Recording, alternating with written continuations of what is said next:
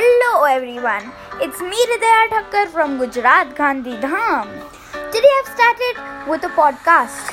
The name of the podcast is The Confusing Beliefs of India.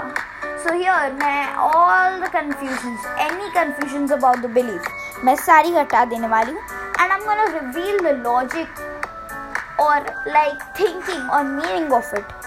या मैं ये भी बताऊँगी कि it's just a belief or something creative mind.